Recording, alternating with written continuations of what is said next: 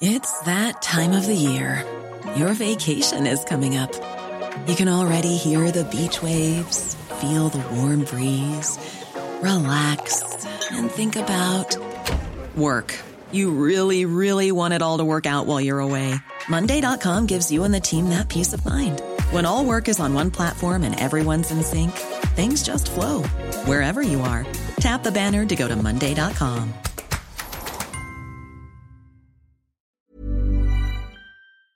Hi, I'm Lawrence Dallaglio, host of the Evening Standard Rugby Podcast, brought to you in partnership with QBE Business Insurance. The show is available to listen to now and right up to the end of the season when the winners of the Champions Cup will be crowned at Tottenham Hotspur Stadium and the fight for the Premiership title will be decided at Twickenham. QBE is one of the world's leading insurers and they will help your business build resilience through risk management and insurance solutions. Subscribe and download now wherever you get your podcasts. Thanks for listening. ES Audio. Hi, I'm John Weeks, and this is the Evening Standards Tech and Science Daily. Coming up, how Wikipedia editors recorded history in real time. But first, tech leaders have been joining millions of people around the world in paying tribute to Queen Elizabeth following her death at the age of 96. Amazon founder Jeff Bezos offered his deep condolences and said he could think of no one who could better personify duty. Apple boss Tim Cook said there's nothing more noble than to devote your life to the service of others. And Bill Gates recalled being honoured to meet the Queen and said he was very sad to hear of her passing. Despite telling Bill Gates that she didn't have a computer in 2005, the Queen is considered a pioneer in the use of technology, and there was a lot of change during her time. In the 70 odd years since she's reigned on the throne, there have been amazing transformations, people in space, new technology, a consumer revolution, so lots of gadgets to help us. That's royal historian Sarah Richardson, who says Elizabeth was always interested in how tech could bring her closer to people and inspire others. Even as a young girl, she participated in radio broadcasts during the war to boost morale both in Britain but also her allies across the world, which was a use of sort of new technology and a new way of communicating. The Queen's coronation at Westminster Abbey was one of the earliest live televised events. She sent one of the first emails during a visit to an army base in 1976. And she got the royal family on YouTube less than two years after it was founded, after listening to advice from Princesses Beatrice and Eugenie. Sarah Richardson says Elizabeth's embrace of tech also made her a role model for many. As a woman at the top of the state, she's provided a role model for the things that women can do and forged the way and proven that the monarchy can be as relevant and as, as important in the current day as it was when she came to the throne in 1953. Now, in the moments after the announcement, the entire site's traffic, like we're talking all of Wikipedia, is somewhere between doubled and tripled. The Queen's death is the biggest historic event to ever be recorded in real time on Wikipedia.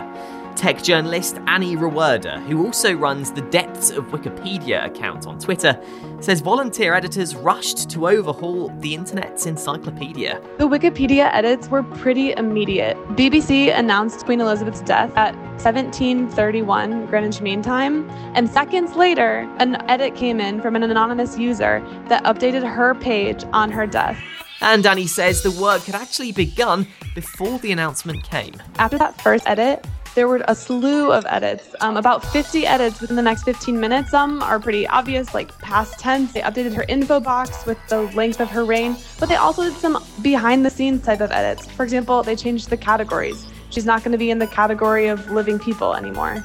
A task force called Wiki Project London Bridge was set up with six members who took charge of maintaining the site's updates, which proved a bit tricky. Pretty much all day on September 8th, Elizabeth's article was getting a lot of attention, and Wikipedia editors were talking on the talk page of the article about what they were going to do when she eventually died. One example of something they talked about was what are they going to change the photo to? Generally, on Wikipedia, when someone dies, you use a really good historical photo rather than a recent elderly photo. You're up to date. Come back at 4 pm for the Leader podcast for more on Queen Elizabeth II and the royal family's new line of succession. We'll be back on Monday at 1pm. See you then.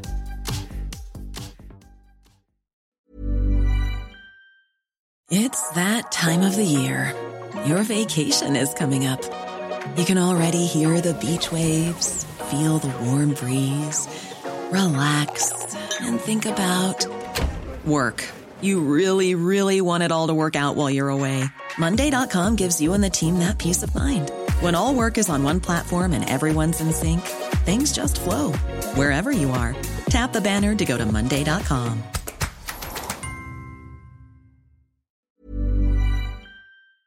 Hi, I'm Lawrence Dallaglio, host of the Evening Standard Rugby Podcast, brought to you in partnership with QBE Business Insurance. The show is available to listen to now and right up to the end of the season when the winners of the Champions Cup will be crowned at Tottenham Hotspur Stadium and the fight for the Premiership title will be decided at Twickenham.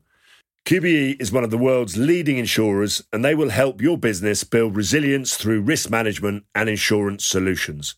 Subscribe and download now wherever you get your podcasts. Thanks for listening.